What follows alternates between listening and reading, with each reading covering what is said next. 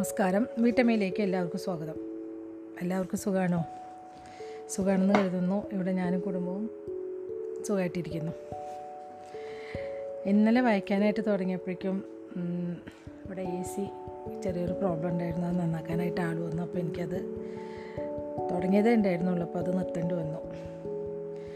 പിന്നെന്താ? ഇന്നലെ ഒരുപാട് നാളുകൾക്ക് ശേഷം എന്ന് വെച്ചാൽ രണ്ട് മൂന്ന് മാസമായി ഉണ്ടാകുമ്പോഴാണെങ്കിൽ പുറത്തേക്ക് ഇറങ്ങിയിട്ട്. എപ്പോഴും ഹസ്ബൻഡ് മാത്രമേ പുറത്തിറങ്ങാറുള്ളൂ. എന്തെങ്കിലും സാധനങ്ങൾ വാങ്ങിക്കാനായിട്ട്. ഞാനും മോനും ഇന്നലെ കുറച്ച് ദൂരം പോയി. അധികം ദൂരമൊന്നുമില്ല. ഹസ്ബൻഡിന് കാറ് സർവീസിന് കൊടുക്കേണ്ടിയിരുന്നു. അപ്പോൾ തിരിച്ച് മുന്നൊക്കെ എന്ന് വെച്ചാൽ അവർ നമ്മളെ തിരിച്ച് അവരൊരു വണ്ടി ഏർപ്പാടാക്കിയിട്ടുണ്ടായിരുന്നു. നമ്മളെ തിരിച്ച് വീട്ടിലോട്ട് കൊണ്ടുവന്ന് വിടും.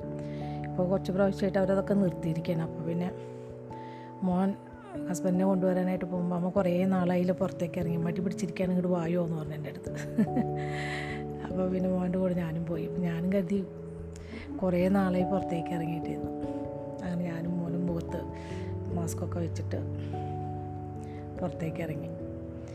പിന്നെ അവിടുത്തെ വെച്ചപ്പോൾ ഒരു നമുക്കെന്തൊരു വ്യത്യാസം തോന്നിയെന്ന് വെച്ചാൽ അതിന് മുന്നേ പുറത്തേക്ക് ഇറങ്ങുമ്പോൾ നമ്മൾ ഈ ഈന്തപ്പനകളൊക്കെ പൂത്ത് നിന്നിരുന്നു. അത്രയ്ക്കായിട്ടുണ്ടായിരുന്നില്ല ഇപ്പോൾ അത് പുറത്തേക്ക് ഇറങ്ങിയപ്പോൾ കായകളൊക്കെ ഒക്കെ വലുതായി ചിലതൊക്കെ പഴുക്കാൻ തുടങ്ങിയിരിക്കണു നിറയെ അങ്ങനെ ഉണ്ടായി നിൽക്കണു അതൊരു വ്യത്യാസമായിട്ട് തോന്നി. പുറത്തേക്ക് ഇറങ്ങിയപ്പോൾ ഒരു സന്തോഷം തോന്നി. ഒരുപാട് നാളായിട്ടെന്ന് വെച്ചാൽ ഈ വീടിനുള്ളിൽ ഇരുന്ന് ഇരുന്ന് ഇരുന്ന് എന്താ പറയുക പിന്നെ ഇവിടെ രണ്ട് തത്തകളുണ്ടെന്ന് ഞാൻ പറഞ്ഞല്ലോ. അവരായിട്ട് കുറേ സമയം പോവും. അവരെ അയച്ചു വിടും ഞാൻ അപ്പോൾ കുറേ സമയം അവർ കിച്ചണിലും ബെഡ്റൂമിലൊക്കെ ഇങ്ങനെ പറന്ന്. കൂടുതൽ സമയം ഞാൻ എവിടെയാണല്ലോ അവിടെ തന്നെ ഉണ്ടാവും അവർ അപ്പോൾ അങ്ങനെ കുറേ സമയം പോവും. അങ്ങനെ പുറത്തേക്ക് ഇറങ്ങി അതാണ് എന്റെ വിശേഷം. പിന്നെ നാട്ടിൽ നല്ല മഴയുണ്ടോയെന്ന് അറിയില്ല. അപ്പോൾ അധികം മഴയൊന്നുമില്ല തോന്നുന്നു. അങ്ങനെ ചിലപ്പോൾ നാട്ടിലൊക്കെ വിളിക്കുമ്പോൾ അങ്ങനെ ശക്തിയായിട്ടുള്ള മഴക്കാലം പോലെ സ്ഥിരമായിട്ട് തുടർന്ന് മഴ പെയ്യണില്ല എന്നൊക്കെ പറഞ്ഞിരുന്നു. ഇവിടെയാണെങ്കിൽ നല്ല ചൂടാണ് ഇപ്പോൾ അങ്ങനെ ഇവിടുത്തെ വിശേഷങ്ങൾ അപ്പോൾ നമുക്ക് കഥയിലേക്ക് പോവാല്ലേ? നമ്മൾ വായിച്ചു വെച്ചിരുന്ന ഭാഗം എന്താണെന്ന് വെച്ചാൽ ഇവർ അസിഗട്ടിൽ എന്നൊക്കെ ഒരു സ്ഥലത്ത് നിന്ന് ഇവരിങ്ങനെ ഓരോ സ്ഥലത്ത് യാത്ര പോവല്ലേ? അപ്പോൾ അവർ അസിഗട്ടിനടുത്തേക്ക് അവർ അവരുടെ കപ്പൽ എത്തിച്ചേരുകയാണ് അപ്പോൾ അത് അവസാനത്തെ വലിയൊരു പാരഗ്രാഫാണ്. അപ്പോൾ ഞാൻ ഏകദേശം ഒരു പകുതി തൊട്ട് വായിക്കാം ഞാൻ അപ്പോൾ നിങ്ങൾക്ക് മനസ്സിലാവുമെന്ന് വിചാരിക്കുന്നു. അപ്പോൾ ഇങ്ങനെ ശിവനെ സ്വീകരിക്കാനായിട്ട് അവിടെ കുറേ ആൾക്കാരൊക്കെ നോക്കി അവിടെയൊക്കെ കാത്തു നിൽപ്പുണ്ട്. അപ്പോൾ വീരഭദ്രനും നന്ദിയും അവരൊക്കെ നിർദ്ദേശങ്ങൾ നൽകിയിട്ട് നിൽക്കുന്നുണ്ട്. അപ്പോൾ അങ്ങനെ അവർ പുറത്തേക്ക് നോക്കിയിരിക്കുന്നത് ആ സമയത്താണ് സതി ശിവനെ മൃദുവായി ഒന്ന് തട്ടി. ശിവൻ തിരിഞ്ഞു നോക്കിയപ്പോൾ സതി കണ്ണുകൊണ്ട് ഒരിടത്തേക്ക് ചൂണ്ടി. ശിവൻ ആ ദിശയിലേക്ക് നോക്കി. അകലെ ആ കോലാഹലത്തിൽ നിന്നകന്ന് അയോധ്യ അയോധ്യയിലെ ആഭിജാതരെ ശിവന് നൽകുന്ന സ്വീകരണ സംഘത്തിന്റെ മുൻനിരയിൽ തള്ളിക്കയറുവാൻ അനുവദിച്ചുകൊണ്ട് അത്ര അലങ്കൃതമല്ലാത്ത ഒരു വെൺകൊറ്റയ്ക്ക് വെൺകൊറ്റക്കുടയ്ക്ക് താഴെ ഒരു പാവം വൃദ്ധൻ നിൽപ്പുണ്ടായിരുന്നു. ശിവൻ കൈക്കൂപ്പി ഭവ്യമായി കാശിയിലെ രാജാവായ അതിഥിഗുനെ ശിരസു ശിരസുകുനിച്ചു വണങ്ങി. അതിനുള്ള പ്രതികരണമായി ശിവനെ നോക്കി അതിരുകനും ശിരസുകുനിച്ചു. സതിക്ക് അങ്ങകലെ നിന്നുകൊണ്ട് വ്യക്തമായി മനസ്സിലാക്കാൻ കഴിഞ്ഞില്ലെങ്കിലും ആ രാജാവിന്റെ കണ്ണു നിറഞ്ഞിരിക്കുന്ന പോലെ കാണപ്പെട്ടു. ഇതാണ് നമ്മൾ വായിച്ചു നിർത്തിയിട്ടുണ്ടായിരുന്നത്. ഇത് നമുക്ക് ഒരു ചെറിയ തെറ്റാണ് അതാണ് അധ്യായത്തിന്റെ അടുത്ത അധ്യായത്തിന്റെ പേര്. അഞ്ചാമത്തെ അധ്യായം. നമുക്ക് വായിച്ചു തുടങ്ങാം. അങ്ങനെ മൂളാണ്. നേരത്തെ ചുമ്മനത്തോടെ സതി അവനെ ഉണർത്തിയപ്പോൾ ശിവൻ മൂളി. അവൻ പതിയെ അവളുടെ മുഖം കൈക്കുമ്പിളിലെടുത്തു. നീ ദിനംതോറും കൂടുതൽ സുന്ദരിയായിക്കൊണ്ടിരിക്കുകയാണോ? അതോ എന്റെ കണ്ണുകൾ എന്നെ വഞ്ചിക്കുകയാണോ? വയറിന് മുകളിലൂടെ കൈയൊഴിച്ചുകൊണ്ട് സതി പുഞ്ചിരിച്ചു. അതിരാവിലെ തന്നെ എന്നെ പൂഴ്ത്തുന്നത് നിർത്തുന്നുണ്ടോ? കൈമുട്ടിലൂന്നി ശിവൻ അവളെ വീണ്ടും ചുംബിച്ചു. അപ്പോൾ ഇനി മുതൽ അഭിനന്ദനങ്ങൾക്കും യഥാക്രമം തീരുമാനി തീരുമാനിച്ചു കഴിഞ്ഞോ? ശയ്യയിൽ നിന്ന് സാവധാനം എഴുന്നേറ്റുകൊണ്ട് സതി വീണ്ടും ചിരിച്ചു. അങ്ങെന്താ പോയി കുളിക്കാത്തത്? പ്രഭാത ഭക്ഷണം നമ്മുടെ മുറിയിലേക്ക് കൊണ്ടുവരണമെന്ന് ഞാൻ പറഞ്ഞിട്ടുണ്ട്. ആ അവസാനം നീ എന്റെ രീതികൾ മനസ്സിലാക്കി കഴിഞ്ഞുവല്ലേ സതിയെപ്പോലെ ചിട്ടപ്പടി സജ്ജീകരിച്ച ഭക്ഷണമേശയിലിരുന്ന് ഭക്ഷണം കഴിക്കുന്ന രീതിയോട് ശിവന് താല്പര്യമില്ലായിരുന്നു. കാശിരാജാവിന്റെ കൊട്ടാരത്തിലെ അവരുടെ കിടപ്പറയ്ക്ക് തൊട്ടടുത്തുണ്ടായിരുന്ന സൗകര്യപ്രദമായ കുളിമുറിയിലേക്ക് ശിവൻ നടന്നകന്നപ്പോൾ സതി പുറത്തേക്ക് നോക്കി. പരിശുദ്ധ പാതയെന്നറിയപ്പെട്ടിരുന്ന പ്രശസ്തമായ ആ ചുറ്റുവഴി ഇപ്പോൾ വ്യക്തമായി കാണാം. ശരിക്കും അത്ഭുതപ്പെടുന്ന കാഴ്ചയായിരുന്നു അത്. ഞെങ്ങി ഞെരുങ്ങിയ കാശി നഗരത്തിൽ നിന്ന് വ്യത്യസ്തമായി ഈ പാത വളരെ വിശാലമായിരുന്നു. അതിലൂടെ ഒരേ സമയം ആറ് കുതിരവണ്ടികൾക്ക് കടന്നുപോകാനുള്ള വീതിയുണ്ടായിരുന്നു ആ പാതയ്ക്ക് ഇരുവശവും അത്യാകർഷകമായ മരങ്ങൾ വളർന്നിട്ടുണ്ടായിരുന്നു. ഭാരത ഉപഭൂഖണ്ഡത്തിലെ ഏതാണ്ട് എല്ലാ വിഭാഗത്തിലും പെട്ട സസ്യജാലങ്ങൾ അതിലുണ്ടായിരുന്നു. ആ മരങ്ങൾക്കപ്പുറത്തായി വലിയൊരു കൂട്ടം ക്ഷേത്രങ്ങൾ സ്ഥിതി ചെയ്തു. ആ രാജപാത ഏതാണ്ട് അർദ്ധവൃത്താകൃതിയിൽ മുപ്പത് നാഴികയോളം നീണ്ടുകിടന്നു ആ വഴിയുടെ ഓരത്ത് ക്ഷേത്രങ്ങളല്ലാതെ മറ്റൊരു കെട്ടിടവും ഇല്ലായിരുന്നു. കാശിയിലെ പവിത്രമായ പാതയോരത്ത് ഭാരതത്തിലെ എല്ലാ ദൈവങ്ങൾക്കും ഓരോ നക്ഷത്രമുണ്ടെന്ന് ചന്ദ്രവംശികൾക്ക് പറയാൻ ഇഷ്ടമായിരുന്നു. എന്നാൽ ഭാരതീയർ മൂന്ന് കോടി ദൈവങ്ങളെ ആരാധിച്ച ആരാധിച്ചിരുന്നതിനാൽ ചന്ദ്രവംശികളുടെ ആ തോന്നലിന് യാഥാർത്ഥ്യത്തിന്റെ അടിസ്ഥാനമുണ്ടെന്ന് പറയാൻ കഴിയില്ല. എന്നാൽ എല്ലാ ജനപ്രിയ ദൈവങ്ങൾക്കുമായി ഓരോ ക്ഷേത്രങ്ങൾ ആ പവിത്രമായ രാജപാതയുടെ ഓരങ്ങളിലുണ്ടെന്ന് ഉറപ്പായും പറയാം. അവയിൽ ഏറ്റവും മനോഹരമായ ക്ഷേത്രം നിർമ്മിച്ചിരുന്നത് ഏറ്റവും ആരാധ്യനായ മഹാദേവനെ രുദ്രഭഗവാനെ ആരാധിക്കുവാനായിട്ടായിരുന്നു. ഈ ക്ഷേത്രത്തിന് നേർക്കാണ് സതി ഉറ്റുനോക്കിക്കൊണ്ട് നിന്നിരുന്നത്. ബ്രഹ്മഘട്ടത്തിനു വളരെ അടുത്തായിട്ടാണ് ഈ ക്ഷേത്രം നിർമ്മിച്ചിരുന്നത്. യഥാർത്ഥത്തിൽ രുദ്രഭഗവാന്റെ നീതി നിർവഹണം നടന്നിരുന്ന അസുഖട്ടിനടുത്തായി ഈ ക്ഷേത്രം നിർമ്മിക്കുവാനായിരുന്നു ദേവകൾ ഉദ്ദേശിച്ചിരുന്നതെന്ന് ഐതിഹ്യം പറയുന്നു. അസുരന്മാരുടെ നിഗ്രഹനായിരുന്ന മഹാദേവൻ അസുഖട്ടിനു സമീപം തനിക്ക് യാതൊരു സ്മാരകവും നിർമ്മിക്കുവാൻ പാടില്ലെന്ന് തന്റെ അലങ്ക അലങ്കനീയമായ വാക്കുകളിലൂടെ ഇവിടെ പാടില്ല മറ്റെവിടെയുമാകാം ഇവിടെ പാടില്ല ഉത്തരവിട്ടു. അത് എന്തുകൊണ്ടാണെന്ന് ആർക്കും അറിഞ്ഞുകൂടായിരുന്നു. അതേസമയം ഭയങ്കരനായ രുദ്രഭഗവാനോട് അക്കരത്തിൽ തർക്കിക്കുവാൻ ആർക്കും ധൈര്യമില്ലായിരുന്നു. അവരിതിനെ വിശ്വനാഥ ക്ഷേത്രമെന്ന് വിശ്വസ് വിളിക്കുന്നു. പൊടുന്നനെയുള്ള തന്റെ കടന്നുവരയിലൂടെ സതിയെ അമ്പരിപ്പിച്ചുകൊണ്ട് ശിവൻ പറഞ്ഞു ഈ വിശ്വത്തിന്റെ നാഥൻ എന്നാണ് അതിനർത്ഥം. അദ്ദേഹം മഹാനായിരുന്നു. സതി മന്ത്രിച്ചു. ശരിയായ ഒരു ഈശ്വരൻ. അതെ ശിവൻ സമ്മതിച്ചു. രുദ്രഭഗവാനെ നമിക്കുന്നവർ ഓം രുദ്രായ നമ ഓം രുദ്രായ നമ. ഇങ്ങനെയാണ് നമ്മൾ പറയേണ്ടത്. അതിഥിഗത രാജൻ നമ്മളെ ഇന്നലെ രാത്രി ഒറ്റയ്ക്ക് വിട്ടുപോയത് നന്നായി. അസിഘട്ടിലെ സ്വീകരണ ചടങ്ങുകൾക്ക് ശേഷം നമുക്ക് നല്ല വിശ്രമം ആവശ്യമായിരുന്നു.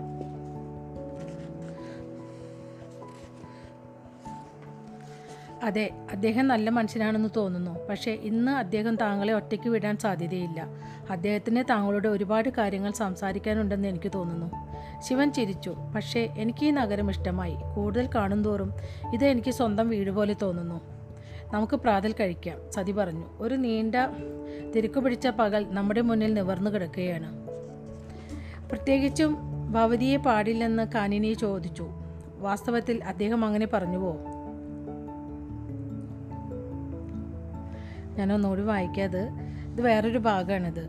പ്രത്യേകിച്ചും ഭവതിയെ പാടില്ലെന്ന് കാനിനി ചോദിച്ചു. വാസ്തവത്തിൽ അദ്ദേഹം അങ്ങനെ പറഞ്ഞുവോ? ആ വാക്കുകൾ തന്നെ ആന്തമായി പറഞ്ഞു. തനിക്ക് ഒരു സ്ത്രീയെയും തൊടാൻ കഴിയില്ലെന്ന് അദ്ദേഹം പറഞ്ഞു. എന്നെ മാത്രമല്ല. ഊർജലസത പകരുന്ന എണ്ണ എണ്ണ വിദഗ്ധ വിദഗ്ധമായി ആൻഡമയുടെ തലയോട്ടിൽ കാനിന് തേച്ചു പിടിപ്പിച്ചു. അപ്പോൾ ഇത് ആൻഡമയും പിന്നെ അവരുടെ തോഴിയും കാനിനും തമ്മിലുള്ള സംസാരമാണ് ഇവിടെ പറയുന്നത്. അതിലൊരു കാര്യവുമില്ല കുമാരി. ജീവിതകാലം മുഴുവൻ ബ്രഹ്മചര്യ പ്രതിജ്ഞ എടുത്ത പുരുഷനെ കൊണ്ട് അത് ലംഘിക്കുവാൻ രണ്ടു പേർക്കേ സാധിക്കൂ. അപ്സരസുന്ദരിയായ മേനകയ്ക്ക് അല്ലെങ്കിൽ കുമാരിക്ക്. എനിക്കോ അപ്സരകന്യകയ്ക്കൊപ്പം തന്നെ താരമ്യ താരതമ്യപ്പെടുത്തതിൽ അത്ഭുതം കൂറി ആനന്ദമായി പുരുകക്കൊടി ഉയർത്തി. എന്റെ ക്ഷമാപണം കാനിനെ അടക്കി ചിരിച്ചു. കുമാരിയോട് താരതമ്യം ചെയ്യുമ്പോൾ മേനക എന്ത്? ആനന്ദമായി ചിരിച്ചു. പക്ഷേ കുമാരി ഇത് മേനക നേരിട്ടതിനേക്കാൾ വലിയ വെല്ലുവിളിയാണ് കാനിനി തുടർന്നു. ജീവിതത്തിന്റെ അവസാന ഘട്ടത്തിലാണ് വിശ്വാമിത്ര മഹർഷി പ്രതിജ്ഞ എടുത്തത്. അദ്ദേഹം പ്രണയസുഖം ഇതിനകം അനുഭവിച്ചു കഴിഞ്ഞിരുന്നു. മേനകയ്ക്ക് അദ്ദേഹത്തെ ഒന്ന് ഓർമ്മിപ്പിക്കുകയേ വേണ്ടിയിരുന്നുള്ളൂ. അദ്ദേഹം ഉണ്ടാക്കേണ്ടതായി വന്നില്ല. ആഗ്രഹം ഉണ്ടാക്കേണ്ടതായി വന്നില്ല. അതേസമയം സേനാപതിയാവട്ടെ പ്രണയം അനുഭവിക്കാത്ത ഒരു പുരുഷനും. എനിക്കറിയാം പക്ഷേ ഏറെ സൗന്ദര്യമുള്ള ഒരു വസ്തുവിനെ അത്ര എളുപ്പത്തിൽ പ്രാപിക്കാൻ കഴിയില്ല അല്ലേ? കാനിനി കണ്ണുകൾ ഇറക്കി. അദ്ദേഹത്തിന്റെ ഹൃദയം കവരുന്നതിന് മുൻപ് കുമാരി അസ്വസ്ഥയാകരുത്. ആനന്ദമായി മുഖം ചൊളിച്ചു. നിശ്ചയമായുമില്ല. ആനന്ദമയെ നോക്കി ഉറ്റുനോക്കിക്കൊണ്ട് കാനിനി പുഞ്ചിരിച്ചു. രാജകുമാരി ശരിക്കും പ്രണയത്തിൽ അകപ്പെട്ടു കഴിഞ്ഞിരുന്നു. തനിക്ക് കൈവന്ന സൗഭാഗ്യത്തെക്കുറിച്ച് മനസ്സിലാക്കുവാനുള്ള വിവേകം പർവതേശ്വരനുണ്ടാകുമെന്ന് ആനന്ദമയി പ്രതി- പ്രതീക്ഷിച്ചു. ഇനി മറ്റൊരു ഭാഗമാണ് വേറൊരു കാര്യങ്ങളാണ് പറയുന്നത്. ഈ സ്ഥലസ്ഥാന നഗരി മനോഹരമാണ് രാജൻ ശിവൻ പറഞ്ഞു. സൂര്യൻ തന്റെ സഞ്ചാരത്തിന്റെ മൂന്നിലൊന്ന് പൂർത്തിയാക്കി കഴിഞ്ഞിരുന്നു. അതിഥി അതിഥിഗ മഹാരാജാവിന്റെ പള്ളിയറയിൽ അദ്ദേഹത്തോടൊപ്പം ഇരിക്കുകയായിരുന്നു ശിവനും സതിയും. ഗത കയ്യിലേന്തി വാതിക്കൽ കാവൽ നിന്നിരുന്ന കാശിയിലെ കൊട്ടാരം അംഗരക്ഷകരെ സഹായിക്കാനെന്ന മട്ടിൽ ദ്രവകവും നന്ദിയും വീരഭദ്രനും അവിടെ നിൽപ്പുണ്ടായിരുന്നു. രാജകുടുംബത്തിന്റെ സുരക്ഷയ്ക്കായി ഈ വഴി മാത്രം ആയുധമാക്കിയ അംഗരക്ഷകർ മതിയോ എന്ന കാര്യത്തിൽ ദ്രവകവിന് സംശയം തോന്നിയിരുന്നു. ശക്തമായ ഒരു ആക്രമണമുണ്ടായാൽ അതിനിടയ്ക്ക് പർവതേശ്വരൻ ക്രമസമാധാന സേനയുടെ മേധാവിയൊപ്പം സന്ദർശനത്തിന് ഇറങ്ങി ഇറങ്ങിത്തിരിച്ചു നടക്കാനിരിക്കുന്ന നീലകണ്ഠന്റെ ക്ഷേത്ര ദർശനത്തിന്റെ വെളിച്ചത്തിൽ കൊട്ടാരം മുതൽ വിശ്വനാഥ ക്ഷേത്രം വരെയുള്ള പാതയ്ക്ക് കനത്ത സുരക്ഷ ഉറപ്പുവരുത്തുവാൻ അദ്ദേഹം ആഗ്രഹിച്ചു. നഗരത്തിലെ പുരുഷാരം മുഴുവൻ നീലകണ്ഠനെ ഒരു നോക്കു കാണുവാനായി ആ പാതയോരത്ത് വരിവരിയായി നിൽക്കുമെന്ന് പ്രതീക്ഷിക്കപ്പെട്ടിരുന്നു. നീലകണ്ഠൻ അസുഖട്ടിലിറങ്ങിയപ്പോൾ കാശിയിലെ ആഭിജാ ആഭിജാതർക്ക് മാത്രമേ അദ്ദേഹത്തെ കാണുവാൻ അവസരം ലഭിക്കുകയുണ്ടായുള്ളൂ. എന്നതിനാൽ നഗരങ്ങൾ നഗരത്തിലെ ജനങ്ങൾ മുഴുവനും നീലകണ്ഠനെ ഒരു നോക്കു കാണുവാനായി ആ പവിത്രമായ പാതയോരത്ത് വരിവരിയായി നിൽക്കുമെന്ന് നിൽക്കുമെന്നാണ് പ്രതീക്ഷിക്കപ്പെട്ടിരുന്നത്. വാസ്തവത്തിൽ ഇത് അങ്ങയുടെ നഗരമാണ് പ്രഭു. അതിഥിഗൻ തലകുനിച്ചുകൊണ്ട് പറഞ്ഞു ശിവൻ മുഖം ചൊളിച്ചു. രുദ്രഭഗവാൻ ഈ നഗരത്തെ ദത്തെടുത്ത വീടെന്നാണ് വിളിച്ചിരുന്നത്. അദ്ദേഹം ഭൂരിഭാഗവും കാശിയിലാണ് കഴിഞ്ഞിരുന്നത്. അതിഥിഗൻ വിശദീകരിച്ചു പശ്ചിമഭാഗത്തുള്ള തന്റെ ജന്മദേശത്ത് അദ്ദേഹം മടങ്ങിയതോടെ രുദ്രഭഗവാനെയും അദ്ദേഹത്തിന്റെ പിന്മുറക്കാരെയും എന്നേക്കുമായി കാശിയിലെ രാജാക്കുവാൻ രാജാവാക്കുവാൻ കാശി രാജകുടുംബം അസിഗട്ടിൽ പൂജ നടത്തി. അന്ന് അന്ന് പൂജ നടത്തിയ രാജകുടുംബത്തിൽ നിന്ന് എന്റെ കുടുംബം വ്യത്യസ്തമായ ഒന്നായതിനാൽ ആ വാഗ്ദാനം ഇന്ന് വരെയും പാലിച്ചു പോന്നിട്ടുണ്ട്. പക്ഷേ ഞങ്ങൾ ഇപ്പോഴും രുദ്രഭഗവാന്റെ പിന്മുറക്കാരുടെ ജന്മാവകാശം സംരക്ഷിക്കാൻ മാത്രമാണ്. രുദ്രഭഗവാന്റെ പിന്മുറക്കാരുടെ ജന്മാവകാശം സംരക്ഷിക്കുന്നവർ മാത്രമാണ്. സംരക്ഷിക്കുന്നവർ എന്നാണ് കേട്ടോ അവിടെ. ശിവൻ കൂടുതൽ കൂടുതൽ അസ്വസ്ഥനായിക്കൊണ്ടിരുന്നു. ഇനിയിപ്പോൾ രുദ്രഭഗവാന്റെ പിന്തുടരമ പിൻതലമുറക്കാരൻ ഇവിടെ എത്തിക്കഴിഞ്ഞതിനാൽ അദ്ദേഹത്തിന് കാശിയുടെ സിംഹാസനത്തിന്റെ അവകാശം.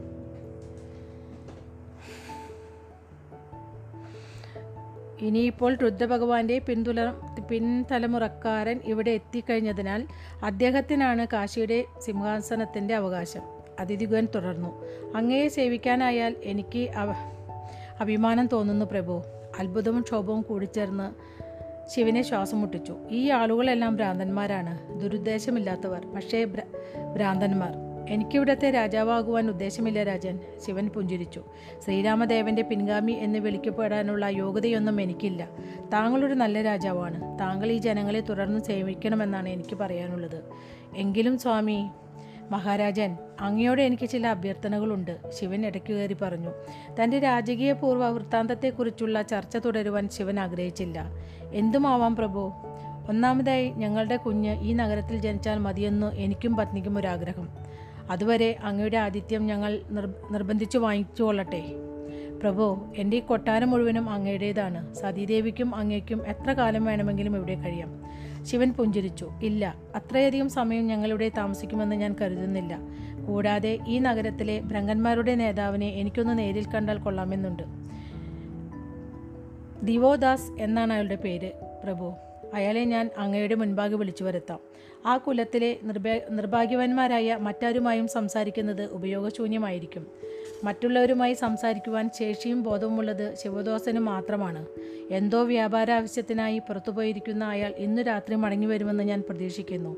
ഏറ്റവും നേരത്തെ തന്നെ അയാളോട് ഇവിടെ വരുവാൻ നിർദ്ദേശം കൊടുത്തതായി ഞാൻ ഉറപ്പുവരുത്താം. ഗംഭീരം. ജനക്കൂട്ട് ജനക്കൂട്ടം നിയന്ത്രണം വിടുന്ന പോലെ തോന്നുന്നു ദ്രവകു പർവതേശ്വരൻ ചൂണ്ടിക്കാട്ടി. ഭഗീരഥൻ ദ്രപകു കാശിയിലെ ക്രമസമാധാന പാലക സേനയുടെ മേധാവി മേധാവി ത്രത്യൻ എന്നിവർക്കൊപ്പം ക്ഷേത്രത്തിലേക്കുള്ള പവിത്രപാതയിലെ ഉയർത്തിക്കെട്ടിയ ഒരു തട്ടിൽ കയറി നിൽക്കുന്നുണ്ടായിരുന്നു പർവതേശ്വരൻ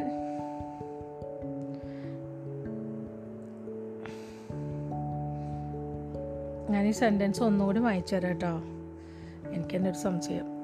എന്താണെന്ന് വെച്ചാൽ വായിച്ചു കഴിഞ്ഞപ്പോൾ അതിന്റെ മീനിങ് എനിക്ക് ശരിക്ക് കണക്റ്റഡ് ആയിട്ടില്ലാത്ത പോലെ തോന്നുന്നു. ഞാൻ ഒന്നുകൂടി വായിക്കാം. ഭഗീരഥൻ ദ്രബഗു കാശിയിലെ ക്രമസമാധാന പാലക സേനയുടെ മേധാവി പ്രത്യൻ എന്നിവർക്കൊപ്പം ക്ഷേത്രത്തിലേക്കുള്ള പവിത്രപാതയിലെ ഉയർത്തിക്കെട്ടിയ ഒരു തട്ടിൽ കയറി നിൽക്കു നിൽക്കുകയായിരുന്നു പർവതേശ്വരൻ.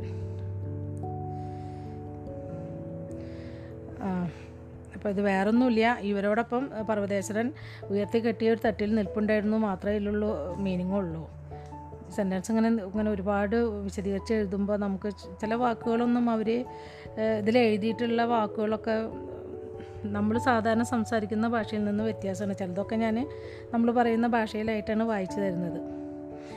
നീലകണ്ഠനെ ഒരു നോക്കു കാണാനായി കാശി നഗരിയിലെ മുഴുവൻ പൗരാവലിയും അവിടെ എത്തിച്ചേർന്നതുപോലെ കാണപ്പെട്ടു. ആ ജനക്കൂട്ടത്തെ നിയന്ത്രിക്കാനുള്ള യാതൊരു പരിശീലനമൊന്നും ലഭിച്ചിട്ടില്ലാത്ത സേനയാണ് കാശിയിലെ ക്രമസമാധാന പാല പാലന സേനയെന്ന് തോന്നി. സാധാരണഗതിയിൽ മര്യാദക്കാരായ കൗശി പൗരന്മാരോട് അവരുടെ ചെറിയ തെറ്റുകൾക്ക് ഈ സേനാംഗങ്ങൾ ഭവ്യതയോടെയാണ് പ്രതികരിച്ചത്. എന്നാൽ ഓരോ പൗരനും മുന്നിലേക്ക് ചാടിയിറങ്ങി വന്ന് ഭഗവാൻ ഭഗവാനെ തൊടുവാൻ ആഗ്രഹിച്ചിരുന്ന സാഹചര്യത്തിൽ കയ്യൂക്കുള്ള സൂ- സൂര്യവംശികളുടെ സേവനം ആവശ്യമായിരുന്നതിനാൽ ഇത് കൈകാര്യം ചെയ്യുവാൻ അവരെ നിയോഗിച്ചു. അത് ഞാൻ നോക്കിക്കൊള്ളാം സേനാപതി ദ്രബകു പറഞ്ഞു. താഴെ നിന്നിരുന്ന നന്ദിക്ക് ആവശ്യമായ നിർദ്ദേശങ്ങൾ നൽകുന്നതിനായി അയാൾ ആ തട്ടിൽ നിന്ന് താഴേക്ക് ചാടിയിറങ്ങി. പക്ഷേ അയാൾ കൈ ഉയർത്തുവാൻ പാടില്ല ത്രൈത്യൻ പറഞ്ഞു. സാഹചര്യത്തിനനുസരിച്ച് അയാൾ പെരുമാറിക്കൊള്ളും ത്രൈത്യൻ. കോപിഷ്ടനായതുപോലെ പർവതേശൻ പറഞ്ഞു. ദ്രബകുവിന്റെ ഉത്തരവ് ലഭിച്ചതോടെ നന്ദി തന്റെ സൈനിക സംഘവുമായി നീങ്ങി. തന്റെ അറ്റുപോയ ഇടതുകൈയുടെ ഭാഗത്തുറപ്പിച്ചിരുന്ന കൊളുത്തുപയോഗിച്ച് അത്ഭുതകരമായ മെയ്വഴക്കത്തോടെ ദ്രബകു ആ തട്ടിലേക്ക് തിരികെ ചാടിക്കയറി. സേനാപതേ അത് ചെയ്തു കഴിഞ്ഞു. ദ്രബകു പറഞ്ഞു ജനക്കൂട്ടം പുറകോട്ട് തള്ളി നീക്കപ്പെടും. തലയാട്ടിയ ശേഷം ശിവനും സംഘവും വരുന്നുണ്ടോ എന്നറിയാനായി പർവതേശ്വരനൊന്ന് പുറകോട്ട് തിരിഞ്ഞു നോക്കി. സതിയുടെ കൈപ്പിടിച്ച് വിടർന്ന പുഞ്ചിരിയോടെ സാവധാനം മുന്നോട്ട് നടന്നുകൊണ്ടിരുന്ന ശിവൻ തന്റെ പേര് ഉറക്കെ വിളിച്ചു പറഞ്ഞ ഓരോരുത്തരെയും അംഗീകരിക്കുന്നതായി ഭാവിച്ചു. സതിയുടെ തോഴിയായ കൃതിക സതിയുടെ പിന്നിൽ അല്പം മാറി നടപ്പുണ്ടായിരുന്നു. അതിരുകൻ ഒരു യഥാർത്ഥ ഭക്തന്റെ ആരാധനയോടെ തന്റെ കുടുംബാംഗങ്ങളോടും മന്ത്രിമാരോടും ഒപ്പമാണ് ശിവനെ പിന്തുടർന്നത്. ത്രൈത്യൻ മേധാവി വേദിയിലേക്ക് ചാടിയേറി കയറിക്കൊണ്ട് പരിഭ്രാന്തിയോടെ ഒരു ക്രമസമാധാന സേനാംഗം വിളിച്ചു. ത്രൈത്യൻ അയാളെ നോക്കി പറയൂ കാവാസ. ഭ്രങ്കന്മാരുടെ പ്രദേശത്ത് ഒരു ലഹള പൊട്ടിപ്പുറപ്പെട്ടിരിക്കുന്നു എന്താണ് സംഭവിച്ചിട്ടുള്ളതെന്ന് വ്യക്തമായി പറയൂ. അവർ വീണ്ടും ഒരു മയിലിനെ കൊന്നിരിക്കുന്നു. പക്ഷേ ഇത്തവണ അയൽപ്പക്കത്തുള്ളവർ അവരെ കൈയോടെ പിടികൂടിയിരിക്കുകയാണ്. ഈ പാപത്തിന് പ്രതികാരം ചെയ്യുമെന്ന് അവർ ആണയിട്ടിരിക്കുകയാണ്. എനിക്കതിൽ അത്ഭുതമൊന്നും തോന്നുന്നില്ല. എന്തുകൊണ്ടാണ് നമ്മുടെ മഹാരാജാവ് സംസ്കാരശൂന്യരായ ഈ വിഡ്ഢികളെ ഇവിടെ കഴിയാൻ അനുവദിക്കുന്നതെന്ന് എനിക്ക് മനസ്സിലാവുന്നില്ല. ഇവിടുത്തെ ആളുകൾ ക്ഷമ കെട്ട് എന്തെങ്കിലും ചെയ്യാൻ ഇനി ഏറെ സമയം വേണ്ടിവരില്ല. എന്തുണ്ടായി? പർവതേശ്വരൻ ചോദിച്ചു. ബ്രങ്കന്മാർ രുദ്രഭഗവാന്റെ ഇഷ്ടപതംഗമായ മയിലിനെ കൊല്ലുന്നത് കാശിയിൽ വിലക്കിയിരിക്കുകയാണെന്ന് അവർക്കറിയാം. അവരുടെ കുടിയേറ്റ താവളത്തിൽ വിചിത്രമായ ഏതോ ചടങ്ങുകൾക്ക് മയിലിനെ ബലിയർപ്പിക്കുന്നതിനായി പര മയിലിനെ ബലിയർപ്പിക്കുന്നതായി പരക്കെ വിശ്വസിക്കപ്പെടുന്നുണ്ട്. ഇപ്പോഴിതാ അവരെ കയ്യോടെ പിടികൂടിയിരിക്കുന്നു. ഇത്തവണ ഒരു പാഠം പഠിപ്പിക്കും. ആ ലേഖല അവസാനിപ്പിക്കുന്നതിനായി നിങ്ങളെന്താ സൈനികരെ അയക്കാത്തത്? ത്രൈത്യൻ പർവതേശ്വരനെ അർത്ഥവത്തായി ഒന്ന് നോക്കി. അങ്ങയ്ക്ക് ചില കാര്യങ്ങൾ മനസ്സിലാവില്ല. ഞങ്ങൾ കാശിയിൽ ഭാരതത്തിൽ നിന്നുള്ള എല്ലാ സമൂഹങ്ങളെയും അംഗീകരിച്ചിട്ടുണ്ട്. ഈ മഹാനഗരത്തെ സ്വന്തം വീടായി കരുതിക്കൊണ്ട് അവരെല്ലാം സമാധാനത്തോടെ ജീവിക്കുന്നു. എന്നാൽ ഈ ബ്രങ്കന്മാർ ഗൂഢലക്ഷ്യത്തോടെ ഞങ്ങളെ പ്രകോപിക്കുകയാണ്. യഥാർത്ഥത്തിൽ ഈ ലഹള നന്മയുടെ ലക്ഷ്യത്തിലേക്കുള്ള തിന്മയുടെ പാതയാണ്. അത് അതങ്ങ് നടന്നോട്ടെ. കുറച്ച് സമയം മുൻപ് അക്രമരാഹിത്യത്തെക്കുറിച്ച് പ്രച- പ്രചരണം നടത്തിയിരുന്ന ആ ക്രമസമാധാന പാലന മേധാവിയിൽ നിന്ന് ഇങ്ങനെയൊരു പ്രതികരണം കേട്ടപ്പോൾ പർവതേശ്വരൻ ഞെട്ടിപ്പോയി. അവർ കുറ്റകൃത്യം ചെയ്തിട്ടുണ്ടെങ്കിൽ നിങ്ങളുടെ നീതിന്യായ പ്രകാരം അവരെ വിചാരണ ചെയ്ത ശേഷം ശിക്ഷിക്കുകയാണ് വേണ്ടത്. ഈ പക്ഷിയെ കൊന്ന സംഭവവുമായി ബന്ധമായി ബന്ധമില്ലാത്ത പാവം ജനങ്ങളുടെ മേൽ ആക്രമണം അഴിച്ചുവിടുവാൻ നിങ്ങളുടെ പൗരന്മാർക്ക് ഒരു അവകാശവുമില്ല. അവരിൽ ചിലർ നിഷ്കളങ്കരായി പോയി എന്നതൊരു വിഷയമല്ല. അതുമൂലം ഈ ഭ്രംഗന്മാരെയും അവരുടെ ദുഷ്ടതയെയും ഈ നാട്ടിൽ നിന്ന് അകറ്റുവാൻ കഴിയുമെങ്കിൽ അതത്ര വലിയ വിലയാകുന്നില്ല. എനിക്ക് ഇക്കാര്യത്തിൽ ഒന്നും ചെയ്യാൻ കഴിയില്ല. ഞാൻ ഒന്നും ചെയ്യാൻ പോകുന്നുമില്ല. നിങ്ങൾ ഒന്നും ചെയ്തില്ലെങ്കിൽ ഞാൻ ചെയ്യും. പർവതേശ്വരൻ മുന്നറിയിപ്പ് നൽകി. ത്രൈത്യൻ അമ്പരെന്ന് പർവതേശ്വരനെ നോക്കി. പിന്നെ തിരിഞ്ഞ് ശിവന്റെ യാത്രാസംഘത്തെയും. പർവതേശ്വരൻ ത്രൈത്യനെ തുറച്ചു നോക്കി. മനസ്സുകൊണ്ട് കാര്യങ്ങൾ തീരുമാനിക്കാൻ അദ്ദേഹത്തിന് ഒരു നിമിഷമേ വേണ്ടി വന്നുള്ളൂ. ദ്രവകോ നിനക്കാണിതിന്റെ ചുമതല പർവതേശ്വരൻ പറഞ്ഞു. ഭഗവാൻ വിശ്വനാഥ ക്ഷേത്രത്തിൽ എത്തിക്കഴിഞ്ഞാൽ ഈ ജനക്കൂട്ടം പിരിഞ്ഞു പോ പിരിഞ്ഞുപോയെന്ന് ഉറപ്പുവരുത്തുക. ഭഗീരഥകുമാര അങ്ങ് എന്നോടൊപ്പം വരുമോ? ചന്ദ്രവംശി സമ്പ്രദായങ്ങൾ അറിയാത്തതിനാൽ എനിക്ക് ആരുടെയെങ്കിലും സഹായം വേണം. തീർച്ചയായും എനിക്കതൊരു ബഹുമതിയാണ് സേനാപതി. ഭഗീരഥൻ പറഞ്ഞു ഇത് താങ്കളുടെ ജോലിയല്ല. അന്ന് ആദ്യമായി ശബ്ദമുയർത്തിക്കൊണ്ട് ത്രൈത്യൻ വിളിച്ചു പറഞ്ഞു ഞങ്ങളുടെ ആഭ്യന്തര കാര്യങ്ങളിൽ ഇടപെടാൻ അങ്ങേക്ക് ഒരു അവകാശവുമില്ല. അദ്ദേഹത്തിന് എല്ലാ അവകാശമുണ്ട് ഒരു രാജകുമാരന് മാത്രം കൈമുതലായുള്ള ദാക്ഷ്യത്തോടെ ഭഗീരഥൻ ഇടപെട്ടു.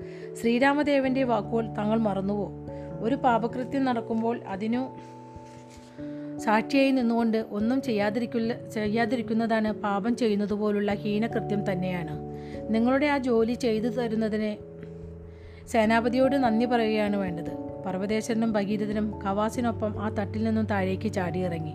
വീരഭദ്രനോട് നൂറ് പടയാളികളുമായി ദ്രുതഗതിയിൽ ബ്രഹ്മന്മാർ പാർക്കുന്ന പ്രദേശത്തേക്ക് തങ്ങളെ പിന്തുടരുവാൻ പർവതേശ്വരൻ കൽപ്പിച്ചു. ഇത് വളരെ ബുദ്ധിമുട്ടുള്ളതും കൗശലവും ആവശ്യമുള്ളതുമാണ് ഭഗീരഥൻ പറഞ്ഞു. അവരിപ്പോൾ ബ്രങ്കന്മാരുടെ പാർപ്പിടങ്ങൾക്ക് മുന്നിൽ എത്തിക്കഴിഞ്ഞിരുന്നു. കിഴക്കൻ പ്രദേശത്തു നിന്നും ഇവിടത്തെ അഭയാർത്ഥികൾ കൊണ്ടു വന്ന ഐതിഹാസികമായ സ്വർണശേഖരം പൊതുവെ തിക്കും തിരക്കുമുള്ള ഈ പ്രദേശത്തെ വലിയ വീടുകൾ നിറഞ്ഞ വീടുകൾ നിറഞ്ഞ പാർപ്പിടക കേന്ദ്രകമാ കേന്ദ്രമാക്കി മാറ്റി.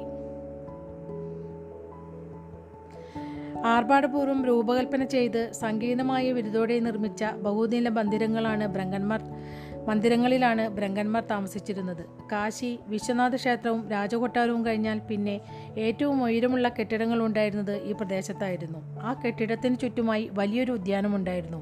അതിശയം തോന്നിപ്പിക്കുന്ന വിധം സ്നിഗ്ധമധുരമായ ഭൂപ്രകൃതിയും യഥാസ്ഥിതികമായ രൂപക്രമവും അതിനുണ്ടായിരുന്നു. എന്നാൽ മഗധയിലെ നരസിംഹ ക്ഷേത്രത്തിനു സമാനമായിരുന്നു അത്. അതിന്റെ കവാടത്തിൽ അവിടുത്തെ അന്തേവാസികളുടെ കൂറ് പ്രകടമാകും വിധം ഒരു ഫലകത്തിൽ എഴുതി വച്ചിരുന്നു.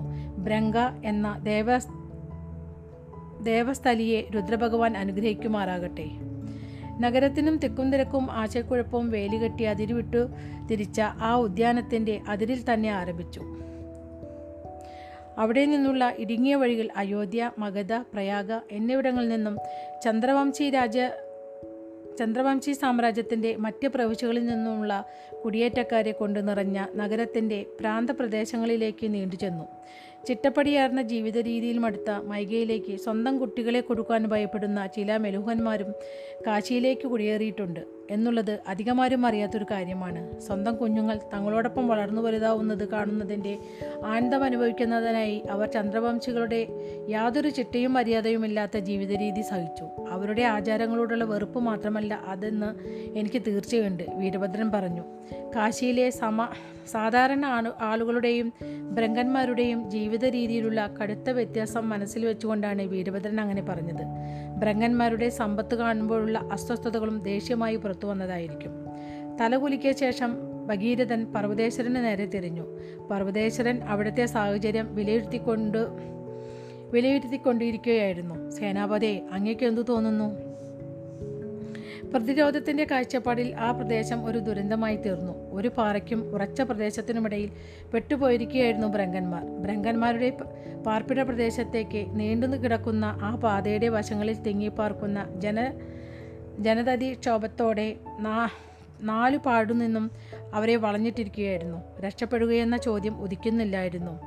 ഇടുങ്ങിയ വഴികളിൽ വെച്ച് ജനക്കൂട്ടത്തിന് അവരെ അനായാസം കൈകാര്യം ചെയ്യാൻ കഴിയും. ആ ഉദ്യാനം അവർക്ക് അല്പമെങ്കിലും സുരക്ഷിതത്വം നൽകി. ഭ്രങ്കന്മാരെ ആക്രമിക്കാനെത്തുന്ന ഏത് ജനക്കൂട്ടവും ആ കെട്ടി കെട്ടിടത്തിനടുത്ത് എത്തുന്നതിന് മുൻപായി ആ പ്രദേശത്ത് വെച്ച് അല്പനേരത്തെങ്കിലും അല്പനേരത്തേക്കെങ്കിലും മറ്റുള്ളവരുടെ ദൃഷ്ടിയിൽ പെടുവാനുള്ള സാധ്യതയുണ്ടായിരുന്നു. കാശിയിൽ തങ്ങളുടെ സ്ഥിതിഗതിയെ കാശിയിൽ തങ്ങളുടെ സ്ഥിതിയെക്കുറിച്ച് എപ്പോഴും ഭയന്നിരുന്ന ബ്രഹ്മന്മാർ കെട്ടിടത്തിന്റെ ഏറ്റവും ഉൾഭാഗത്തായി പാറക്കല്ലുകൾ സൂക്ഷിച്ചിരുന്നു. അത്രയും ഉയരത്തു നിന്ന് താഴേക്കെറിഞ്ഞാൽ ആ കല്ലുകൾ ആളുകളെ പരിക്കേൽ പരിക്കേൽപ്പിക്കുവാനോ മർമ്മത്തിൽ കൊണ്ടാൽ മരണകാരണമാകുവാനോ തക്ക ശേഷിയുള്ള ആയുധങ്ങളാകുമായിരുന്നു. അതേസമയം കാശിയിലെ ജനങ്ങൾ നായ്ക്കളെ അടച്ചുറപ്പുള്ള വളപ്പിലേക്ക് അഴിച്ചുവിടാൻ തുടങ്ങി. ബ്രങ്കന്മാർ നായ്ക്കളെ ഒട്ടും ശുചിത്വമില്ലാത്ത ജന്തുക്കളായാണ് കണക്കാക്കിയിരുന്നത്. കല്ലെടുത്തെറിഞ്ഞ് ബ്രങ്കന്മാർ നായ്ക്കളെ ഓടിക്കുമെന്ന് അവർക്കറിയാമായിരുന്നു ഈ ഉരസൽ യുദ്ധത്തിൽ താമസം വിന ബ്രങ്കന്മാരുടെ കല്ലിന്റെ ശേഖരം അവസാനിക്കുമെന്നും പിന്നെ അവരെ കീഴ്പ്പെടുത്തുവാൻ എളുപ്പമാണെന്നും പർവതേശ്വരന് അറിയാമായിരുന്നു. ഒന്നിന് നൂറ് എന്ന കണക്കിൽ ശത്രുവിനേക്കാൾ ബ്രങ്കന്മാർ എണ്ണത്തിൽ വളരെ കുറവായിരുന്നു. ആരിലും ചിരിയുണർത്തും വിധം അടുക്കളയിൽ ഉപയോഗിക്കുന്ന കത്തിയും തുണി അലക്കാൻ ഉപയോഗിക്കുന്ന മരക്കട്ടയുമായിരുന്നു അവരുടെ ആയുധങ്ങൾ. അക്കാരണത്താൽ അവർ യുദ്ധത്തെ അതിജീവിക്കാനുള്ള സാധ്യത വളരെ കുറവായിരുന്നു. ബ്രങ്കന്മാരുടെ അവസ്ഥ അത്ര പന്തിയല്ല. പർവതേശ്വരൻ പറഞ്ഞു നമുക്ക് കാശിക്കാരോടൊന്ന് സംസാരിച്ചു നോക്കിയാലോ? ഞാനതിന് ശ്രമിച്ചു നോക്കി സേനാപതി ഭഗീരഥൻ പറഞ്ഞു. അവർ നമ്മൾ പറഞ്ഞത് കേൾക്കുകയില്ല. ബ്രങ്കന്മാർ സ്വർണം കൊടുത്ത് ദർബാറിനെ വശത്താക്കുമെന്നാണ് കാശിക്കാർ കരുതുന്നത്. അത് മിക്കവാറും ശരിയായിരിക്കും. കാശിയിലെ ക്രമസമാധാന സേനയുടെ പ്രധാന ഉദ്യോഗസ്ഥനായ കാവാസ് പറഞ്ഞു. തന്റെ മനസ്സിലിരിപ്പാണ് അയാൾ പതിയെ പ്രകടിപ്പിച്ചത്. ഭഗീരഥൻ കാവാസിനെ നോക്കി. കാശിയിൽ ഭഗീരഥന്റെ സൽപ്പേര് ഐതിഹാസികമായിരുന്നതിനാൽ കാവാസ് ഭയം കൊണ്ട് ചൂളി. നിങ്ങൾ ഈ ജനക്കൂട്ടത്തിനോട് യോജിക്കുന്നില്ല. ഉണ്ടോ? ഭഗീരഥൻ ചോദിച്ചു. കാവാസ് പുരികം കോട്ടി തുറിച്ചു നോക്കി. ഞാൻ ബ്രങ്കന്മാരെ തള്ളിപ്പറയുന്നു. ചുറ്റും സ്വർണം വിതറുന്ന ആളുകളാണെങ്കിലും വൃത്തികെട്ട തെമ്മാടികളാണിവർ. സകല സകല നിയമങ്ങളും ഇവർ ലംഘിക്കും. തനിക്ക് പറയാനുള്ളത് പറഞ്ഞു കഴിഞ്ഞതോടെ കാവാസ് ശാന്തനായി. പിന്നെ താഴേക്ക് നോക്കി അയാൾ പെറുപുറുത്തു. പക്ഷെ എങ്ങനെയാണോ ഇവരെ കൈകാര്യം ചെയ്യേണ്ടത്? രുദ്രഭഗവാൻ പോലും ഇങ്ങനെ ചെയ്യുമായിരുന്നോ? ഇല്ല മഹാരാജൻ. എങ്കിലൊരു പരിഹാരം കണ്ടെത്തുക. ബ്രഹ്മന്മാരെ വളഞ്ഞു നിൽക്കുന്ന ശുഭിതരായ പൗരാവലിയെ ചൂണ്ടിക്കാട്ടി കാവാസ് പറഞ്ഞു ഭഗീരഥകുമാര ഈ ഭ്രങ്ങന്മാരെ ഏതെങ്കിലും വിധത്തിൽ ശിക്ഷിച്ചില്ലെങ്കിൽ ഈ ജനക്കൂട്ടം പിൻവാങ്ങില്ല. ഭ്രങ്ങന്മാരുടെ ജീവന് സുരക്ഷ നൽകുമ്പോൾ തന്നെ നമുക്കത് എങ്ങനെ നടപ്പാക്കാൻ സാധിക്കും എനിക്കറിഞ്ഞുകൂടാ. സൂര്യവംശികൾ അവരെ ആക്രമിച്ചാലോ? തന്റെ മനസ്സിൽ രൂപം കൊണ്ട ഫലപ്രദമെങ്കിലും ധാർമ്മിക ധാർമ്മികതയുടെ അതിർത്തി ലംഘിക്കുവാൻ സാധ്യതയുള്ള ആ പരിഹാരത്തെക്കുറിച്ചോർത്ത് നടുങ്ങിക്കൊണ്ട് പർവതേശ്വരൻ ചോദിച്ചു ഭഗീരഥൻ തൽക്ഷണം മന്ദഹി മന്ദഹസിച്ചു. പർവതേശ്വരൻ എങ്ങോട്ടാണ് നീങ്ങുന്നതെന്ന് അയാൾക്ക് മനസ്സിലായിരുന്നു. നമ്മൾ കാശിയിലെ ക്രമസമാധാന പാലന സേനയുടെ ദണ്ടുകൾ ഉപയോഗിക്കും. നമ്മുടെ ആയുധങ്ങൾ ഉപയോഗിക്കുന്നില്ല. നമ്മൾ പരിക്കേൽപ്പിക്കുക മാത്രമേ ചെയ്യൂ കൊല്ലുകയില്ല. അതുതന്നെ പർവതേശ്വരൻ പറഞ്ഞു. ജനക്കൂട്ടത്തിന് നീതി കിട്ടുന്നതോടെ അവർ പിൻവാങ്ങും. ബ്രഹ്മന്മാർക്ക് പരിക്കു പറ്റുമെങ്കിലും അവർക്ക് ജീവഹാനി ഉണ്ടാവില്ല ഇത് പൂർണമായും ശരിയല്ലെന്ന് എനിക്കറിയാം. എന്നാൽ ചില സമയത്ത് വലിയൊരു തെറ്റിനെ തടയാൻ ചെറിയൊരു തെറ്റ് ചെയ്യുകയേ മാർഗ മാർഗമുള്ളൂ. ഇതിന്റെ പൂർണമായ ഉത്തരവാദിത്തം ഞാൻ ഏറ്റെടുക്കേണ്ടതായി വരും. പരമാത്മാവിനോട് ഇതിന് ഞാൻ മറുപടി മറുപടി പറയേണ്ടി വരും. ഭഗീരഥൻ പതിയെ പുഞ്ചിരിച്ചു. ചില ചന്ദ്രവംശി സൂത്രങ്ങൾ പർവതേശ്വരന്റെ മനസ്സിലേക്ക് പ്രവഹിച്ചു തുടങ്ങിയിരുന്നു. തന്റെ സഹോദരി ഈ മെലൂഹൻ സേനാധിപതന്റെ സേനാധിപന്റെ മേൽ കണ്ണുവെച്ചു തുടങ്ങിയിട്ടുണ്ടെന്ന കാര്യം അയാളുടെ ശ്രദ്ധയിൽ പെടാതിരുന്നിട്ടില്ലായിരുന്നു. പർവതേശ്വരൻ കവാസിക്ക് നേരെ തിരിഞ്ഞു. എനിക്കൊരു നൂറ് ദണ്ടുകൾ വേണ്ടിവരും ഭഗീരഥനും കാവാസും പവിത്രപാതയുടെ നേരെ ഓടി. പെട്ടെന്ന് തന്നെ അവർ തിരിച്ചെത്തി. അതിനിടയിൽ പർവതേശ്വരൻ കാശിയിലെ പൗരാലിയുമായി സംസാരിച്ചു. ആയുധങ്ങൾ താഴെയിട്ടാൽ അവർക്ക് നീതി ലഭിക്കാൻ ലഭ്യമാക്കാമെന്ന് അദ്ദേഹം വാഗ്ദാനം ചെയ്തു. സൂര്യവംശി സൈനികർ വരുന്നതും കാത്ത് അവർ ക്ഷമാപൂർവം അവിടെ നിന്നു. പർവതേശ്വരൻ സൂര്യവംശികളെ തന്റെ മുന്നിൽ നിരത്തി നിർത്തി. മേലൂഹന്മാരെ നിങ്ങൾ നിങ്ങളുടെ ആയുധം ഉപയോഗിക്കരുത്. ഈ ലാത്തികൾ ഉപയോഗിക്കുക. തലയ്ക്കടിക്കരുത്. ശരീരത്തിന്റെ അരയ്ക്കു മാത്രം താഴെ അടിക്കുക. കർമ്മ കർമ്മവ്യൂഹം രൂപീകരിച്ച് പരിചകൾ കൃത്യമായി പിടിക്കുക. ഇത്രയും ഉയരത്തിൽ നിന്നുള്ള കല്ലേറ് കൊണ്ടാൽ നിങ്ങൾ മരിച്ചുപോയെന്ന് വരും. സൂര്യവംശികൾ സൈന്യാധിപനെ ഉറ്റുനോക്കി. ഈ രീതിയിലൂടെ മാത്രമേ ബ്രഹ്മന്മാരെ രക്ഷപ്പെടുത്തുവാൻ സാധിക്കുകയുള്ളൂ. പർവതേശ്വരൻ തുടർന്നു. പർവതേശ്വരൻ ഭഗീരഥൻ വീരഭദ്രൻ എന്നിവരുടെ നേതൃത്വത്തിൽ മെലൂഹൻ സൈന്യം കർമ്മവ്യൂഹം ചമച്ചു. ഇത്തരം തന്ത്രങ്ങൾ പരിചയമില്ലാത്ത കാവാസത്തിന് കാവാസിനെ വ്യൂഹത്തിന്റെ മധ്യഭാഗത്ത് സ്ഥാനം നൽകി. അതായിരുന്നു അയാൾക്ക് സുരക്ഷിതം. സൈനിക വ്യൂഹം ബ്രങ്കന്മാരുടെ ഉദ്യാനത്തിലേക്ക് നീങ്ങിയപ്പോൾ മഴ പെയ്യും പോലെ കനത്ത കല്ലേറുണ്ടായി. പരിചയം ഉണ്ടായിരുന്നതുമൂലം അവർ സുരക്ഷിതരായി. കൃത്യതയോടെ ആ പ്രവേശന കവാടത്തിലെത്തി. സ്വാഭാവികമായും ഉദ്യാനപാതയേക്കാൾ ഇടുങ്ങിയതായിരുന്നു ആ പ്രവേശന കവാടം. കർമ്മവ്യൂഹം അവിടെ വെച്ച് പിളർന്നു പോകേണ്ടതുണ്ടായിരുന്നു രണ്ടു വരികളായി മുന്നോട്ട് നീങ്ങിയ അവർ ഇടതുഭാഗത്തേക്കും വലതുഭാഗത്തേക്കുമായി പരിചയ ചരിച്ച് പി- ചേർത്ത് പിടിച്ചതോടെ വശങ്ങളിൽ നിന്നുള്ള ആക്രമണം പ്രതിരോധിക്കാനായി കെട്ടിടത്തിനകത്ത് കല്ലുകൾ ഉപയോഗിക്കാനാവില്ലെന്ന് പർവതേശ്വരൻ മനസ്സിലാക്കിയിരുന്നു. കണക്കുകൂട്ടലിൽ വന്ന ഗുരുതരമായ പിഴവ്. എന്തൊരു പ്രതിമ. രുദ്രഭഗവാന്റെ ഭയഭക്തി ഉണർത്തുന്ന കാഴ്ചയിൽ അല്പം ഒന്ന് വരച്ചുകൊണ്ട് സതി മന്ത്രിച്ചു. ഇത് വേറൊരു ഭാഗമാണ് കേട്ടോ ശിവനും സതിയും ആ വിശാലമായ വിശ്വനാഥ ക്ഷേത്രത്തിനകത്തേക്ക് അപ്പോൾ പ്രവേശിച്ചതേ ഉണ്ടായിരുന്നുള്ളൂ. ബ്രഹ്മസ്നാനഘട്ടത്തിൽ നിന്ന് അല്പം അകലെയായി നിർമ്മിച്ചിരുന്ന ആ ക്ഷേത്രം ഗാംഭീര്യം തോന്നിപ്പിക്കുന്നതായിരുന്നു. നൂറു വാരയോളം ഉയരമുള്ള ബൃഹത്തായ പ്രതിമയുടെ ഉയരം മാത്രമല്ല അതിന്റെ ആകർഷകമായ ലാളിത്യവും അത്ഭുതം ജനിപ്പിക്കുന്നതായിരുന്നു. രുദ്രദേവന്റെ സ്വദേശം പോലെ രൂപസമത്വമുള്ള ആ ഒരു ഉദ്യാനം പവിത്രപാത പവിത്രപാതയിൽ നിന്നും ക്ഷേത്രത്തിലേക്കുള്ള പ്രവേശന കവാടമായി. രക്തത്തിന്റെ നിരത്തോട് സാമ്യം വരുന്ന ചെങ്കല്ലുകൊണ്ടുള്ള ആ സൗധം അതി അതിശയിപ്പിക്കും വിധം ശാന്തഗംഭീരമായിരുന്നു. ഇരുപത് വാരയോളം ഉയർന്നു വരുന്ന ഭീമാകാരമായ അടിത്തറ ഉദ്യാനത്തിന്റെ ഏറെ അകലെയുള്ള മൂലയിൽ നിന്നും ഉയർന്നു വന്നു. ശിവൻ ഇതുവരെ കണ്ടിട്ടുള്ള മറ്റു ക്ഷേത്രങ്ങളിൽ നിന്ന് വിഭിന്നമായി ഏതെങ്കിലും എന്തെങ്കിലും കൊത്തുവേലകളോ അലങ്കാരപ്പണികളോ അതിലുണ്ടായിരുന്നില്ല. അടിത്തറയുടെ മേൽത്തട്ടിലേക്ക് നൂറ് ചവിട്ടുപടികൾ കൊത്തിയുണ്ടാക്കിയിരുന്നു. മേൽത്തട്ടിന്റെ മുകളിലെത്തിച്ചേരുന്ന ഭക്തന്മാർ പ്രധാന ക്ഷേത്രത്തിന്റെ ഗോ ഗോപുരാഗ്രം കാണുമ്പോൾ അന്തം വിട്ടുപോകും. ചെങ്കല്ലുകൊണ്ട് തന്നെ നിർമ്മിച്ച ആ ഗോപുരം അസംഭവ്യമെന്ന് തോന്നിക്കുന്ന വിധം എൺപത് വാര ഉയരത്തി ഉയരേക്ക് പൊങ്ങി നിന്നു. മേൽത്തട്ട് പോലെ തന്നെ പ്രധാന ക്ഷേത്രത്തിനും കൊത്തുപണികളൊന്നും ഉണ്ടായിരുന്നില്ല. സമചതുരാകൃതിയിലുള്ള നൂറ് തൂണുകളാണ് ക്ഷേത്രഗോപുരത്തെ താങ്ങി നിർത്തിയിരുന്നത്. മറ്റു ക്ഷേത്രങ്ങളിൽ നിന്ന് വ്യത്യസ്തമായി ക്ഷേത്രത്തിന്റെ ശ്രീകോവിൽ ഒറ്റ നടുവിൽ തന്നെയായിരുന്നു. ഏറ്റവും അറ്റത്തായിരുന്നില്ല. പുറം ദേശങ്ങളിൽ നിന്ന് പോലും ഭക്തരെ ആകർഷിച്ചിരുന്ന വിഗ്രഹം ആ ശ്രീകോവിലിനകത്ത് സ്ഥിതി ചെയ്തു. അത്യുഗ്രനായ രുദ്രഭഗവാൻ. ഐതിഹ്യം പറയുന്നത് രുദ്രഭഗവാൻ പ്രവർത്തിച്ചിരുന്നത് ഒറ്റയ്ക്കായിരുന്നു എന്നാണ്. ക്ഷേത്രങ്ങളിലെ ചുമരുകളിൽ ഭഗവാനെക്കുറിച്ചുള്ള കഥകൾ രേഖപ്പെടുത്തി അനശ്വരമാക്കുവാൻ കഴിയുമായിരുന്ന സുഹൃത്തുക്കളാരും തന്നെ രുദ്രഭഗവാൻ ഉണ്ടായിരുന്നില്ല. അദ്ദേഹത്തിന്റെ പാദങ്ങളിൽ പ്രതിമയായി സ്ഥാപിക്കുവാൻ അർഹതയുണ്ടായിരുന്ന ഒരൊറ്റ കടുത്ത ഭക്തനും ഭഗവാൻ ഉണ്ടായിരുന്നില്ല. അദ്ദേഹത്തിനുണ്ടായിരുന്ന ഒരേ ഒരു പങ്കാളി അദ്ദേഹം ആകെ ശ്രദ്ധിച്ചിരുന്ന ഒരേ ഒരാൾ ദേവി മോഹിനിയായിരുന്നു. എന്നാൽ ദേവിയുടെ ഐതിഹാസികമായ സൗന്ദര്യം ഒരു വിഗ്രഹ രൂപത്തിൽ പ്രത്യക്ഷപ്പെട്ടിട്ടില്ല എന്നത് കൃതികയെ അത്ഭുതപ്പെടുത്തി. എന്താണ് മോഹിനി ദേവിയുടെ പ്രതിമ ഇവിടെ ഇല്ലാത്തത്? അതിഥികന്റെ ഒരു സഹായിയോട് കൃതിക ചോദിച്ചു. ഭഗവാന്റെ കഥകൾ ഭവതിക്ക് നന്നായി അറിയാമല്ലോ സഹായി പറഞ്ഞു വരൂ. അവൾ കൃതികയെ ശ്രീകോവിലിന്റെ മറ്റൊരു ഭാഗത്തേക്ക് കൊണ്ടുപോയി. ശ്രീകോവിലിന് പുറകുവശത്തൂടെ ഒരു പ്രവേശന കവാടമുണ്ടെന്ന് കൃതിക അതിശയ അതിശയത്തോടെ മനസ്സിലാക്കി. ആ കവാടത്തിലൂടെ ഒരു ഭക്തനെ എക്കാലത്തെയും സുന്ദരിയായ സ്ത്രീയെന്ന് ഇതിഹാസങ്ങളിൽ അറിയപ്പെടുന്ന മോഹിനി ദേവിയുടെ പ്രതിമ ഒരു സിംഹാസനത്തിലിരിക്കുന്നത് കാണാനായി മോഹിനി ദേവിയുടെ പ്രതിമ ഒരു സിംഹാസനത്തിൽ ഇരിക്കുന്നത് കാണാമായിരുന്നു. അവളുടെ മനോഹരമായ കണ്ണുകൾ ആരെയും മായാവൈലത്തിലാക്കുന്ന അർദ്ധ നീലിമയ അർദ്ധ ഒരു വാക്കുകളൊക്കെ ഭയങ്കര കടുപ്പാണ് കേട്ടോ. ഞാനൊന്ന് വായിക്കട്ടെ. അർദ്ധ അർദ്ധ അർദ്ധനീമിലിത ഇതാണ് എഴുതിയിട്ടുള്ളത്. കടാക്ഷത്തിലായിരുന്നു. എന്നുവെച്ചാൽ പകുതി തുറന്നു പിടിച്ച കണ്ണുകൾ എന്നാണ് ഇതിന്റെ അർത്ഥം ഇതിൽ പ്രകടമാവുന്നത്. അതിൽ നമ്മൾ അർദ്ധ നീലിമ എന്നൊക്കെ പറയും. ഇതിൽ പക്ഷെ അർദ്ധ അർദ്ധ നിമിലീത. ഇങ്ങനെയാണ് എഴുതിയിട്ടുള്ളത് കേട്ടോ അർദ്ധ നിമിലീത കടാക്ഷത്തിലായിരുന്നു. അത് ഇത്രയേ ഉള്ളൂ. കണ്ണുകൾ പകുതി അടഞ്ഞ വിധത്തിൽ ഉള്ള കണ്ണുകളാണ് കാണപ്പെടുന്നത് മാത്രമേ ഉള്ളൂ അതിൽ അതിലെ ഓരോ വാക്കുകളും വളരെ നമുക്ക് വളരെ നിസ്സാരമായിട്ട് പറയാൻ പറ്റുന്ന വാക്കുകളൊക്കെ വളരെ കടുപ്പിച്ചിട്ടൊക്കെയാണ് ഇതിൽ എഴുതിയിട്ടുള്ളത്.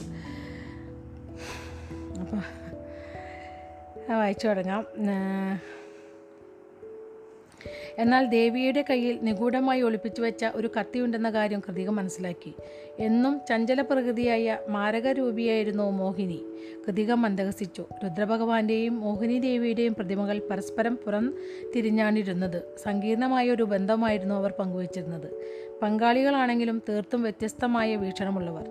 മോഹിനി ദേവിയെ കൃതിക ശിരസ്സു കുനിച്ചു വണങ്ങി. എന്നാൽ ദേവിയെ വിഷ്ണുവായി അംഗീകരിക്കുവാൻ ചിലർ തയ്യാറായില്ല. മോഹിനി ദേവി അർഹിക്കുന്നത് ദൈവത്തിന്റെ പ്രചാരക എന്ന വിശേഷണമാണ് എന്ന് കരുതുന്ന ഭൂരിപക്ഷം വിശ്വാസികളിൽ പെടുന്ന ആളായിരുന്നു കൃതിക. ശ്രീകോവിലിന്റെ മറുഭാഗത്ത് ശിവൻ രുദ്രഭഗവാന്റെ പ്രതിമയിൽ തന്നെ ഉറ്റുനോക്കിക്കൊണ്ട് നിൽക്കു നിൽപ്പുണ്ടായിരുന്നു. ആരുടെ മനസ്സിലും അത്ഭുതം ജനിപ്പിക്കുന്ന അസാധ്യമാം വിധം കരുത്തുറ്റ കായിക ബലമുള്ളവനായിരുന്നു ഭഗവാൻ. രോമാവൃതമായ അദ്ദേഹത്തിന്റെ നെഞ്ചിൽ ഒരു മുദ്ര തൂങ്ങിക്കിടപ്പുണ്ടായിരുന്നു. കൂടുതൽ സൂക്ഷ്മമായി പരിശോധിച്ചപ്പോൾ അതൊരു പുലിനകമാണെന്ന് ശിവന് മനസ്സിലായി. ഭഗവാന്റെ പരിച സിംഹാസനത്തിന്റെ ഒരു വശത്തായി കിടപ്പുണ്ടായിരുന്നു. വാൾ ഇരിപ്പിടത്തിന്റെ ഓരത്തായി ചാരി വെച്ചിരുന്നു. ഭഗവാന്റെ കൈ വാളിന്റെ പിടിയുടെ തൊട്ടടുത്തായാണ് വിശ്രമിച്ചിരുന്നത്. ആക്രമം ഉപേക്ഷിച്ചതായി പ്രഖ്യാപിച്ചിരുന്ന ചരിത്രത്തിലെ ഏറ്റവും മുഖരനായ ആ യോദ്ധാവ് തന്റെ ആയുധങ്ങൾ തൊട്ടടുത്തു തന്നെ വെച്ചിരുന്നത് നിയമം ലംഘിക്കുന്നവർക്കെതിരെ ഉപയോഗിക്കുവാനാണ് എന്ന് വ്യക്തമാക്കുന്നതിനാണ് വ്യക്തമാക്കാൻ വേണ്ടിയാണ് ആ ശില്പി അങ്ങനെ ചെയ്തിരുന്നത്. പക്ഷെ ഇവിടെ എഴുതിയിരുന്നത് നമുക്ക് അത്രേ ഉള്ളൂ ഇതിൽ. നിയമം ലംഘിക്കുന്നവർക്കെതിരെ ഉപയോഗിക്കുവാനാണ് എന്ന് വ്യക്തമാക്കുന്നതിനാണ് ആ ശില്പി അങ്ങനെ ചെയ്തിരുന്നത്. അത്രേ ഉള്ളൂ ഇതിന്റെ കാര്യം. രുദ്രഭഗവാന്റെ ശരീരത്തെ അലങ്കരിച്ചിരുന്ന അഭിമാന പോരാട്ടങ്ങളുടെ ശേഷിപ്പുകളായി മുറിവുകൾ ആ ശില്പി മനോഹരമായി പുനര പുനര പുനരാവിഷ്കരിച്ചിരുന്നു. അതിൽ അദ്ദേഹത്തിന് മുഖത്തുണ്ടായിരുന്ന ഒരു മുറിവ് വലത്തെ നെറ്റിയിൽ നിന്ന് ഇടത്തെ കവിൾ വരെ മുഖത്തിനു കുറുകെ നീണ്ടുകിടന്നു. ഭഗവാന്റെ മുഖത്ത് വളർന്നു നിന്നിരുന്ന നീളം താടിമീശകളിൽ പലയിടത്തും രോമങ്ങൾ ചുരുണ്ടു വളഞ്ഞ് ജടപിടിച്ചിരുന്നു. അവയിൽ രുദ്രാ രുദ്രാക്ഷമണികൾ തൂങ്ങിക്കിടന്നിരുന്നു. ഈ രാജ്യത്തിൽ ആരും തന്നെ താടിയിൽ രുദ്രാക്ഷമണികൾ ധരിക്കുന്നത് ഞാൻ ഇന്നുവരെ കണ്ടിട്ടില്ല ശിവൻ അതിഥിഗുവനോട് പറഞ്ഞു. ഭഗവാന്റെ ജന്മനാടായ പരിഹയിലെ ആളുകളുടെ ഒരു രീതിയാണിത് സ്വാമി. പരിഹ അതേ സ്വാമി യക്ഷികളുടെ നാട് ഇന്ത്യയുടെ പടിഞ്ഞാറൻ അതിർത്തികൾക്കപ്പുറത്ത് ഹിമാലയം എന്ന മഹാഗിരി നഗര മഹാഗിരി നിരകൾക്കപ്പുറത്താണിത്. ശിവൻ ദേവന്റെ പ്രതിമയുടെ നേർക്ക് തിരിഞ്ഞു. ആ ക്ഷേത്രത്തിൽ വെച്ച് ശിവന് തോന്നിയ ഏറ്റവും ശക്തമായ വികാരം ഭയമായിരുന്നു. ഒരു ദൈവത്തെക്കുറിച്ചോ ആലോചിക്കുമ്പോൾ ഇങ്ങനെ തോന്നുന്നത് തെറ്റാണോ? സ്നേഹമല്ലേ എപ്പോഴും തോന്നേണ്ടിയിരുന്നത്? ബഹുമാനം വേദന എന്തിനീ ഭയം?